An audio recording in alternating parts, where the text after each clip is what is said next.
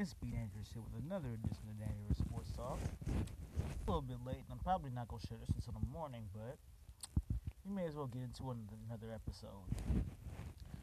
Now, this is pretty much to be about Rex Ryan saying that the Browns and Baker Mayfield are overrated.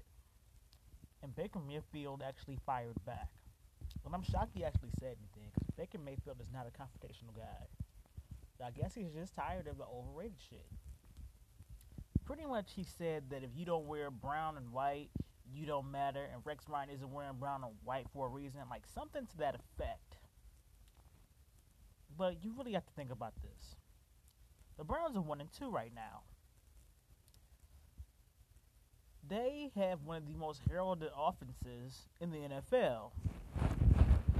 But nothing is really producing and clicking right now people are saying, be patient, give them time, blah, blah, blah, blah, blah, blah, blah, blah, blah.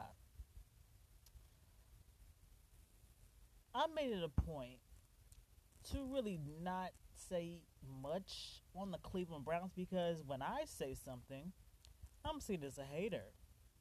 I'm seen as completely wrong and knowing no clue what I'm talking about. And it happens every fucking season. It wasn't just this one before Baker Mayfield, before Odell, before Jarvis Landry, before all of that. The Browns had overrated squads who people swore up and down to me that they were going to do something. Starting back in 1999. And what have I seen so far? In the entire history that the Browns have been back since they came, since they came back. Disappointing seasons, freakish injuries, players getting hit in the eye with flags and pretty much suing the NFL. Many, many, many, many, many quarterback transformations, many coaches, many owners. Because the more shit changes, the more things stay the same. And at this point, it's absolutely fucking exhausting to even tell Browns anything about their precious little squad because no one wants to hear me when I say something. So I guess it has to take Rex Ryan to say say what people pretty much already have been saying that the Browns are overrated. Like right now, y'all should be 0 2. I'm sorry. Y'all should be 3 and 0 right now. Y'all should be kicking ass left and right.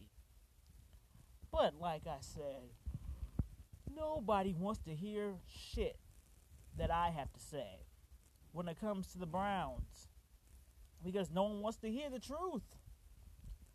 I'm sorry, or even remotely the truth. Because I can say they're overrated all day. I'll pretty much be condemned where I stand.